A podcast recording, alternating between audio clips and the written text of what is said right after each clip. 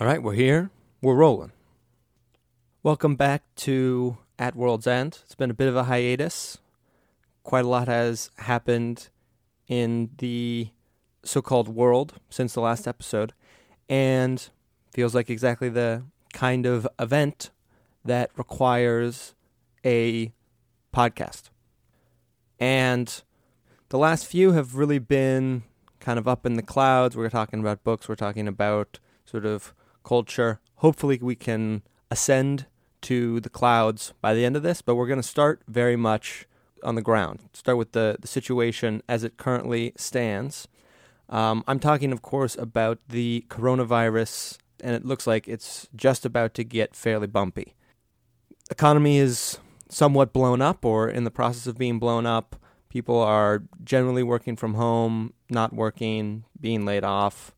It's extraordinary times exciting times, um, great times, you could say, but not necessarily in the this is the kind of way we always want to live, just sort of momentous, important, um, worth paying attention to, and appreciating the ways in which the last two weeks are, at least for me and probably most people around my age, not like anything we have ever experienced in our lives.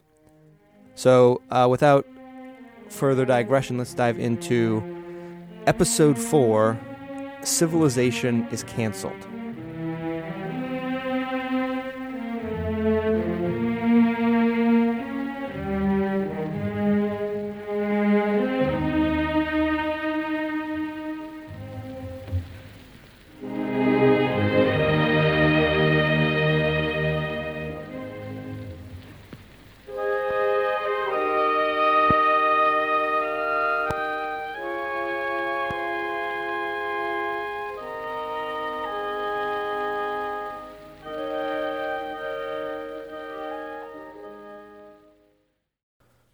Right, I said we would start on the ground level, so let's start on the ground level.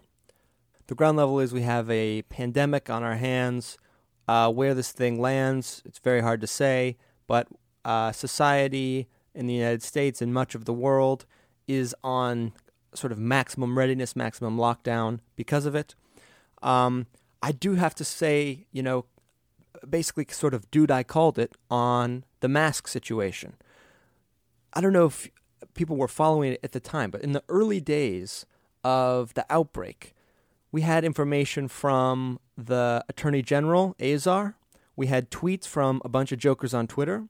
We uh, and by by jokers I mean MDs, so a bunch of MD jokers on Twitter, who were doing a familiar movement, which is they say we're experts and sort of your common sense intuition about what is and is not effective at stopping, you know, a virus is actually wrong. You got to listen to experts on this one because you don't really know anything about viruses or anything.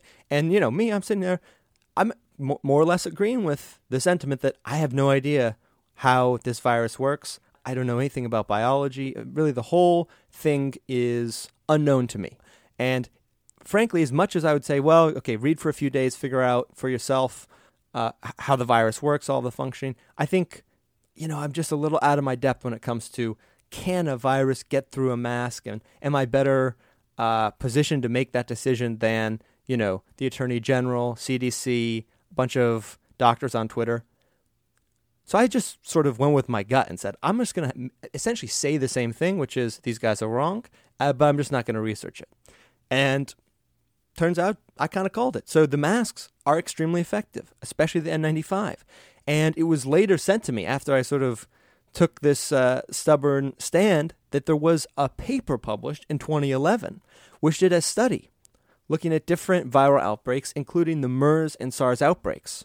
And it found that the social distancing, eh, kind of effective. The travel stuff, basically not effective. And the masks were like way, way effective. The masks were the most effective thing.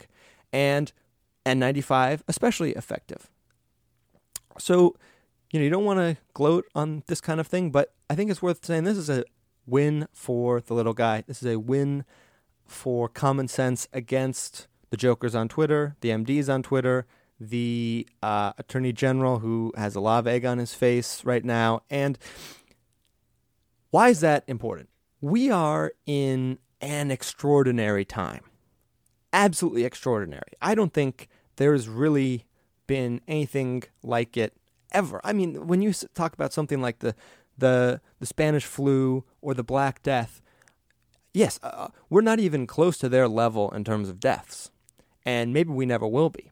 But in terms of the level of social and economic change that has occurred in the past two weeks, it's it's really up there. It's really, really up there. And so we just have to we have to be aware that we're living in a historical moment. Now, whenever you look at the date, you know, whatever it is, 2019 or 2020 or 2021, I think people are now more and more aware because of all of the important anniversaries that sort of happened in the last in the last decade that we really are hoping we don't track with the 20th century. You know, we 1914 bad year. 2014 I don't know if it was a good year, I don't know if it was a bad year. Wasn't as bad as 1914. We avoided the World War 1 thing. Right? 2018 good year, bad year. Who knows? But wasn't as bad as 1918, right? No World War, no global pandemic. 2020, okay, you know, maybe the pandemic's coming a little late. I think a lot of people are thinking this. But it's also worth remembering that there was a lot going on in the 20th century in those sort of four year periods. And if you go back to 1920 or 1918, this kind of period, yes, there's you have the end of World War One, you have the global pandemic, you also have the Russian Revolution. And who's one of the key guys in the Russian Revolution? Vladimir Lenin. And a very famous Lenin quote, which you know works well if you're starting a revolution, also happens to work well in a pandemic, is there are decades when nothing happens, and there are weeks when decades happen. Now, this is what? This is a quote that the statistician would maybe say, oh, you know, I guess it's uh, the variance is not normally distributed or something like that, right? It's it's it's a lot of nothing, and then all of a sudden everything changes. You know, now there's even a, a debate. Did Lenin ever ever say this? Did he say something close to it? This is again a sort of not important historical question. Uh, maybe someone wants like a, a a thesis out of it, but it's not important at all because either he said it or he didn't say it, but he lived it. So it, it basically works. And we now have, of course, in the back of all our minds, this feeling of it's unclear where this is going to land. But wherever wherever the coronavirus sort of puts the world in a few months or a year, is going to be so different from where it began. It's hard to even say what the consequences of it would be and will be. So I, I can't get into the business of predicting how this will change sort of the next 20 years versus what would have happened without the pandemic. However, in the lead up to the pandemic, there was a class of people, really two groups of people that I think belong to the same class, that I think show exactly the kind of age we are in.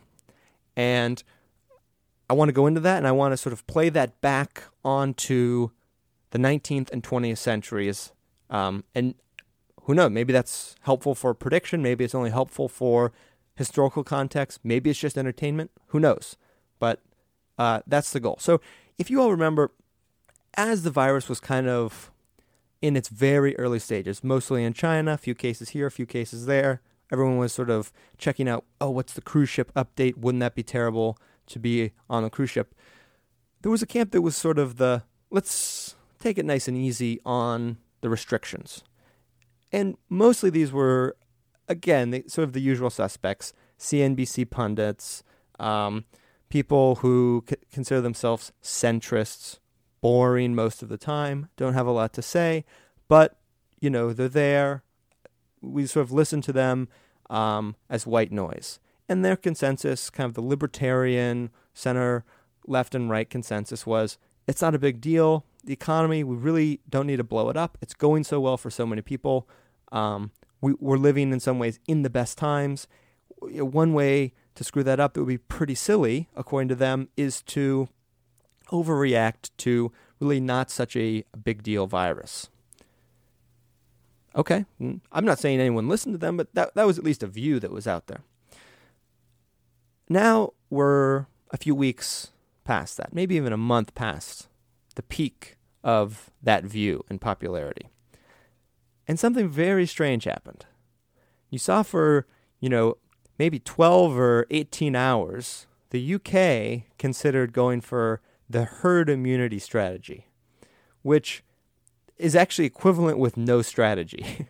if you sort of look at what it's essentially saying virus is very contagious, somewhat deadly, can't be stopped. Let's not you know go out of our way to delay the inevitable and cause more damage than we have to. And if you notice, uh, again, very interesting how these things line up. The do nothing in the early days crowd is actually the same as the do nothing when it gets bad crowd. Despite the fact that they've taken completely the opposite position on what's going to happen with the virus. At first, it's not a big deal. We don't need to do anything. And then it's it's such a big deal, we could never stop it, so we don't need to do anything. And I was going to do a sort of montage of all of the people who go on TV or write op-eds of you know basically all of the dumb stuff they said. It was very predictably incorrect, but I then sort of realized, you know, it's almost shooting the messenger if you do that because most of the people who are publicly saying it's not a big deal or there's nothing we can do to stop it, they, you know, they're just sort of vacuous human beings and they're just repeating what they have heard from other people which they think to be the cosmopolitan consensus. The cosmopolitan consensus was that masks would not be effective.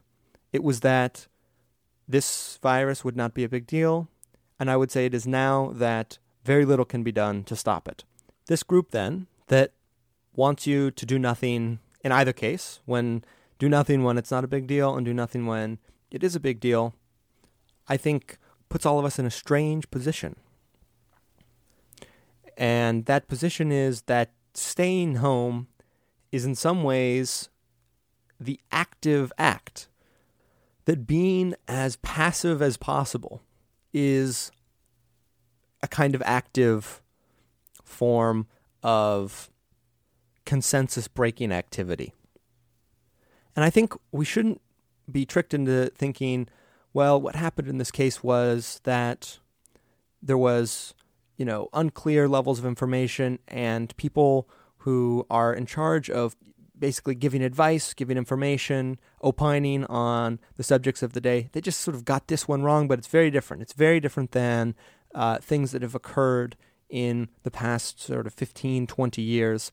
And it's like, uh, this is a bit of a tangent from where this episode is supposed to go, but I have to just say can anyone think of anything in the last 15 to 20 years that the consensus has gotten right? I mean, let's really sit down and think. What, where are the ones? Where's their dude I called it moment? I mean, I'm sitting here absolutely dunking on all of these MDs on Twitter because I'm, you know, for two summers sanded doors and had to wear a mask and was sort of generally convinced of the effectiveness of masks. And here we have essentially the same group of jokers who were for endless wars in the Middle East, the same group of jokers who were convinced that uh, the real estate market in the United States would be fundamentally uncorrelated. The same jokers who thought that Barack Obama represented the end of history, and the same jokers who are in charge of the mask production slash mask recommendation slash U.S. response to the coronavirus. They haven't been able to say, dude, I called it in my entire lifetime.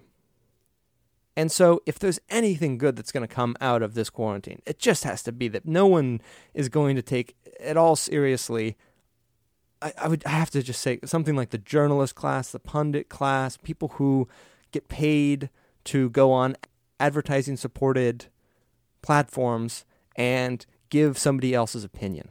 The tide has been going out for those people for a while, and it's finally over for them. But the people behind them, the people writing the papers, the people they call for background on certain topics, they, I think, are also in hot water over the corona situation because it shows, again, the weakness of the passive strategy. Do nothing in this case, do nothing in that case. Sort of whatever happens, please do nothing because we have sort of set the game up in such a way that the thing we'd most like is for very little to change. And it's really hard to sort of put that on to any particular political party, any particular class or profession or anything, because it does operate so much in the background, not only of maybe society, but of people's minds. You know, whether or not that is, in effect, what you live your life to do, basically, to prevent change. I, I suspect very strongly that that is not the story you, that you tell yourself. Um, and maybe you would even be unaware that this is how you live. But I think this group of people exists. This group of people has existed for a very long time.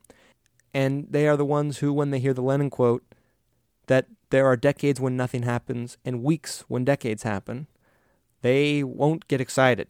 They'll start getting nervous. And maybe they should be nervous because they have set up a situation, a very strange situation, where the active agent for change is actually doing nothing. It's staying home, it's not going to work, it's not paying your bills, it's withdrawing from society in all kinds of ways, which are supposed to blow up the economy and do all very bad things. The way of sort of resisting that is to do nothing. And this is much easier than emptying the wine onto uh, the streets of St. Petersburg or various other revolutionary acts in the past. Now, is it the case that we need a sort of political revolution or social revolution or any revolution at all? I, I would sort of be very hesitant to say yes, because you have people who have been saying that for quite a long time, who I will never be on the same team with. The sort of revolution as a culturally interesting position to have. So the cocktail party revolution crowd, it's really not what, what I'm about. Just because many of the people who are opposed to the dominant activities of society today are jokers, don't know what they're talking about, are sort of of the hipster crowd and prefer just to live in opposition to something. That doesn't mean that all the criticism of general day to day operations in the world are motivated by cocktail party intentions. It doesn't mean that the criticisms shouldn't be voiced or that they're even wrong. And since we're all in quarantine, we're all sitting around, to have a lot of time to, to think, reflect. One of the things I think that'll help us not go crazy is thinking about the various ways in which the past 10 years have been messed up and how when you go back to work, maybe at the same job, maybe at a new job, that things will need to change. And I think it, you know, do we have universal health care, universal basic income, all of the sort of political, economic questions about how you design a society? I think that is almost beside the point. And I have very little to, to say on either side. I think the most important thing is recognizing that our society and our culture is primarily based on something which we find ugly and reprehensible, and that is consumption. We hear from consultants, from the Davos crowd, sort of the cosmopolitan consensus, that the United States has transitioned to a, sometimes they say service or consumer based or consumption based economy. And I sort of went back and forth in thinking, you know, which which term is really more derogatory, consumer based or consumption based? You know, consumption is an activity, and because it's an activity, it's very close to the act of doing it. When you hear consumption, you, you think of gluttony, you think of excess and sort of consumption and refinement. There's a, there's a there's a tension there. Consumption and beauty. There's a tension there. So in that sense, consumption is a sort of ugly word. But then you think consumer. Okay, consumer is a person, and consumer is all of us. It's none of us, right? It's hard to, to really say who the consumer is, but it it is more or less our dominant function. And I think when you go and look at all of the projections now that the economy has been shut down, you know, what is really causing the the issues? We thought it would be in the early days supply chain. You know, companies aren't going to be able to buy stuff from China. And some of the, you know, people on the right were very excited. They said, "Finally, you know, this is going to bring the jobs back. This will this will really help the president and it's going to be American ingenuity." Uh, certainly that has not happened. By all accounts, much of the supply chain is back in action, and it's the demand side that is going to take a while to come back and is even much more necessary for economic functioning. And so, should we really be excited to rush back to that? Right? It, does it not bother anyone else that our primary purpose on a social level is consumption? I mean, this is, think of, you know, we always had um, various kinds of boycotts, and they were generally sort of a political niche on the left or the right would boycott. You know, say, I'm not going to use Gillette razors, or I'm not going to use products that advertise on Fox News, or, or you know, various kinds of left right divide, sort of the antiquated political situation is dealing with boycotts. And there's a reason to be very nervous about boycotts because boycotts, again, are sort of micro version of reinforcing the idea that your primary purpose on a social level, your primary contribution to the world is consumption. It's actually just consumption. It's not you. It's not anything about what you do. It's not anything to do with who you help or what, what you create or build or stand for. It's just the fact that you need food and water and would like to have a place to stay. That that's that's the core of you. And you understand now why there's something so malicious in the do nothing against corona idea. Because that's the manifestation of the consumer driven economy. That's where it gets you. It says all change is on the table except for the change that asks is our primary purpose as consumers what we want our primary purpose to be? And here, I would say there is a growing crowd which views the United States and parts of Europe, parts of Western Europe, as entering a new level of decadence. And of course, decadence and consumption are, are twins. They are linked. I think decadence is even something to be hopeful for in our current situation.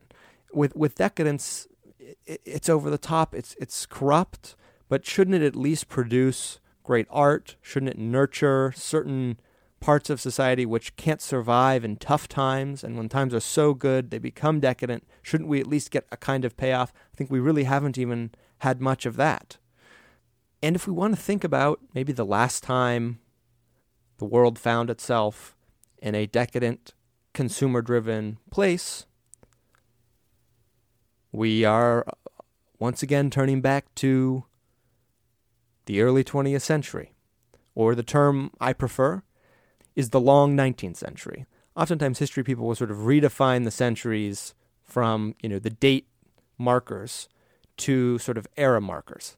And a very common one to redefine is the long 19th century. And generally, you have sort of different ways you can play with it. Some people say the 19th century starts with the Declaration of Independence or the American Constitution, but the most common is the French Revolution in 1789.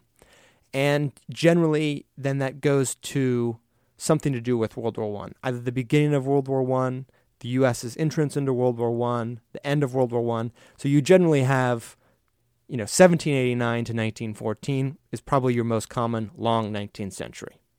And so I think, you know, on a on a historical level, if there are different stages to be in, different kinds of eras to be in, we're not at the World War One part. We're just realizing we're at sort of the say 1904 part, right? Sort of the the days before I don't know, collapse, but very decadent days. Waltzes in Vienna and champagne in Paris and sort of thriving economy, you know, hyped up on the fruits of empire.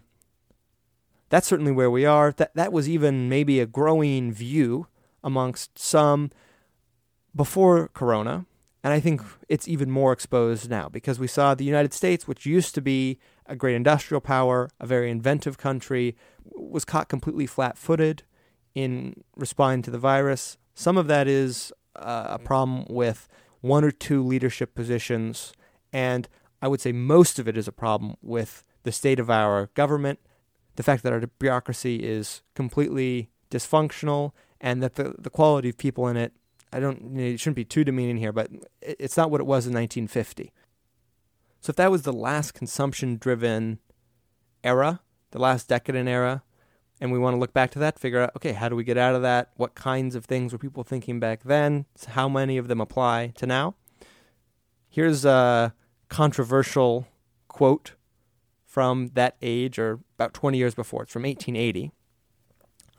And this, I think, needs to be considered not a tweet, this is a retweet. I'm not endorsing this view, I am making it known that this view exists.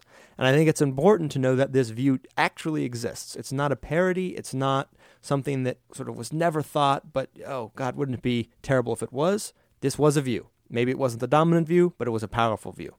It's gone today. It's no one defends this, but it did exist, um, and it can tell you a little bit about you know how history ended up.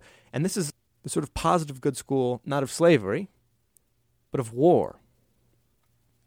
And in 1880, a German general by the name of Helmut von Moltke, and he had a son of, with the same name, so generally they call this guy von Moltke the Elder, who was a kind of national hero for how he performed in the Franco Prussian War.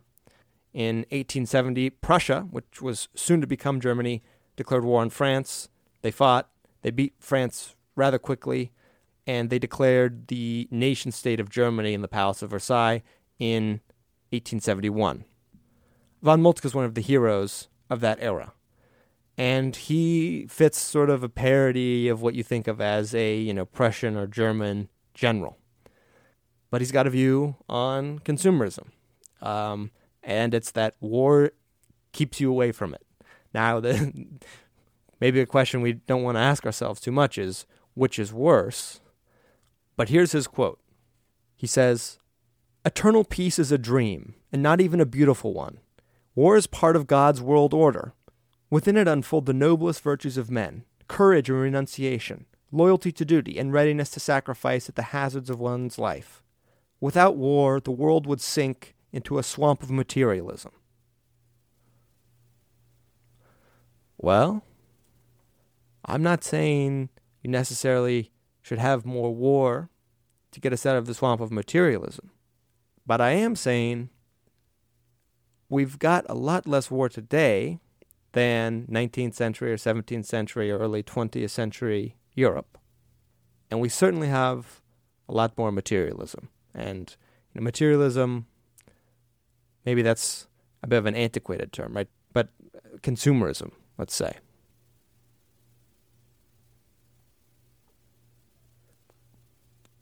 I'm not suggesting an outbreak of violence, and I genuinely do not think it's necessary. I think all you need to prevent sort of the endless consumerism that this virus has really exposed as the core of our existence is a recognition that we're kind of shadows of what humans used to be. That our general activities are imitations, they're empty, and they're driven by what sort of base desires, you know, mutated um, visions of, of what the future should look like. And I know that's a very large ask. A lot of people are tied up in this ideology, and a lot more are tied up economically. But I do think we should be hopeful that things can can change. That you get assistance from from chance with the occasional corona outbreak, and maybe the tide starts to go the other way. Because I think it really has been consumerism, consumerism, consumerism for many, many decades. And there has not been an effective counterpoint to it. And much of that is even the fault of the people who are supposed to be producing the antithesis. There is no viable alternative. You know, maybe the thing to think of is less on the practical level. What treatise can I write tomorrow which will convince people that uh, fundamental rethinking of what society is for must occur? Maybe we should think on historical terms first. So we have the long 19th century that was mentioned. I think it was actually a, a, Russian literary critic that first came up with the term long 19th century with those sort of iconic dates 1789 to 1914. You have various ways of thinking about the 20th century with a similar sort of branding. Um, you have historians who call it the Long War, and they say it's 1914 to 1991. Start of World War I to the collapse of the Soviet Union, and that basically tells the story of battling ideologies communism, democracy, fascism, and I suppose you throw empire in there as sort of the one that dies um, first. I'm not saying that's right. You know, people who are involved in history as a profession or in school can really debate the you know which dates are exactly right and are there counterpoints to this but just get in very broad terms thinking that's a way that the 20th century can be characterized similar to how you can characterize the 19th century. Um, you have this british marxist historian who kind of subdivides the, the long 19th century into three ages which i very much like. Um, he, he says 1789 to 1848 is the age of revolution. And that basically works on an intuitive level if you think it's the French Revolution to the revolutions of 1848. That's generally how they're known. This was, you know, not especially well known to me, um, and I'm a fan of history, but in Europe there were outbreaks in many, many cities, Paris and Vienna and Berlin, of sort of revolutionary activity with varying degrees of success, but mostly they failed. This was when Marx and Engels were uh, alive and kicking, as the saying goes, and you know it was basically a flop. But certainly there was energy there. He then goes, okay, Age of Revolution into the Age of Capital, which is 1848 to 1875. Why 1875? If you kind of look in the introduction of uh, when he explains the dates, it doesn't actually have a great reason. One of them is there was a sort of financial panic in 1873 was in Europe and in the United States that brought on a depression of you know, some number of years. Some people say it was like 20 years. I find that very hard to believe. Maybe it was like five years. So it's a you know end of the age of capital, but also the rise of empire. Um, and that's the last of the ages of the 19th century, the age of empire, which he pins at 1875 to 1914. You can, of course, quibble with them but I like the framing. And I was trying to think, okay, let's say we'll we'll accept those names as rough categories for 19th century history, and we'll even take the Long War for 20th century history and say, right, we're going to have long 19th century, short 20th century. That implies long 21st century. And if that starts in 1991, what do we call this first chapter? First stage. I'm not saying it's ending now. Maybe it's only ramping up. But if we start in 1991 and go to 2020, what age am I going to say we're in? If you've listened this far, you might have a guess and say it's the age of consumerism. No, I think it's the age of globalism. Now, globalism is now all of a sudden this very controversial term. You know, if you say that, all of a sudden people imagine you you sitting with a MAGA hat on and sort of this unthinking person who, when they see something they don't like, they just say globalist, globalist. It's uh, pretty much the opposite of what I want to do. I, I think the important thing when you say the age of globalism is to understand how it's a fundamentally different world from prior ages. That is, what is most different about 1991 to today versus the prior ages is the extent to which things are globalized. This is the internet, this is information technology, it's trade, it's culture. This is probably not that controversial of a branding. This would not get a prize for a history thesis. It is not especially new. However, if what is required in order to prop up another great capitalist age, this age of globalism, is transforming humanity into a shadow of itself. That that price is too high. I was trying to think of a good way to sum up the problem I think the virus revealed, that the quarantine revealed in sort of American society. And I remembered a joke that I, I heard or read about the um, about the USSR. And the joke is about a corrupt policeman or a policeman in a corrupt world who suspects his wife is cheating on him. And so one day comes home early and sort of unexpectedly, and he finds his wife sitting up, sort of looking very flustered in bed. And he sort of slowly walks into the bedroom, you know, in an investigatory way, and he bends down, looks under the bed, and sees the wife's naked lover. And the lover's holding out a wad of rubles. And the policeman, being in the world he's in, or being the man he is, takes the rubles, stands back up, looks at his wife, and says, Go along, there's no problem here. Now, that's the USSR. What's the American version of this joke? I think the American version of this joke is that it's just an honest policeman, not a corrupt sort of police. It's just an honest guy, so right, sort of a normal person who is just bribed, right? He's not corrupted. He's he actually just sort of makes the calculus. Well, you know, do I want to uh, blow up the marriage, lose all my stuff, um, or do I just take the bribe and sort of let this thing keep rolling? And he he just takes the bribe.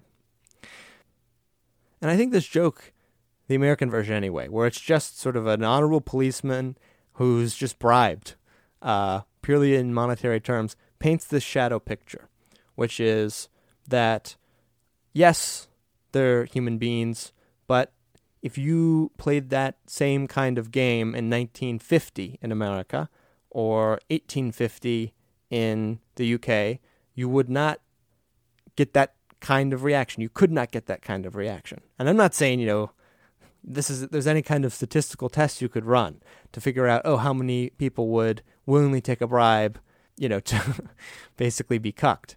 But i do think let's understand that that is the level of thing that is at stake when we accept unquestioningly that the economy needs to get back into action in the way that it was before as quickly as possible I'm not saying blow up the economy or transition to any kind of communism or socialism or any of that. I just want everyone to sit back and think long and hard about what the economy really was. And if you are sort of asking yourself what you are supposed to do during a quarantine, maybe ask yourself during the quarantine what you're supposed to do when you're not in a quarantine. And if you don't have a good answer to that question, or you think your answers are sort of tinged with uh, ideological distortions, then, you know, welcome to the fringe.